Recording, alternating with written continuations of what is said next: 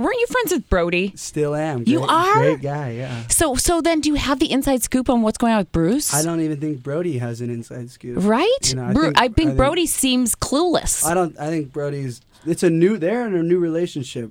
Bru- Bruce was not around for you know most of Brody's life. He was off in the valley with the sisters. That's kinda it's sad. I super saw sad. that. So it's great they're back together and having a relationship. So the last thing I think Brody would ever do is be like, "Hey, now we have a great relationship again. What's going on with you know? Are you a like, chick yeah, down? like let's let me sabotage that. do you So guys though look at the pictures and go like maybe? No, I, Oh, I, think, he's just yeah. he's like a. He was married to Chris Jenner. I think he loves fame. I think he. I would put nail polish on. If, This But is would if you what I get a was think. French manicure?